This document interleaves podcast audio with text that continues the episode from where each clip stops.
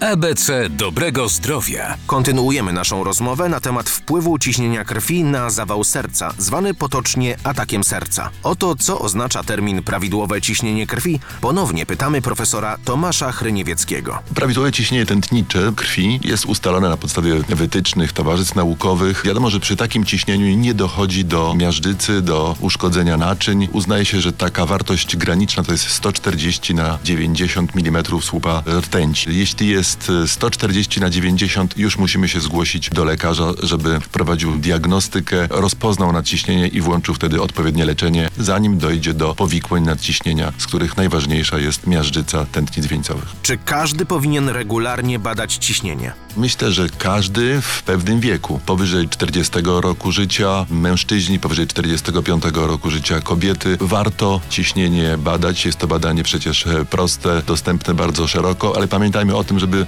weryfikować te wyniki u lekarza, bo czasami możemy to ciśnienie zmierzyć nieprawidłowo, możemy mieć nieprawidłowy aparat, więc jeśli mamy wątpliwości, zweryfikujmy to u lekarza. Audycja powstała we współpracy z Ministerstwem Zdrowia w ramach Narodowego Programu Chorób Układu Krążenia na lata 2022-2032 finansowanego ze środków Ministra Zdrowia.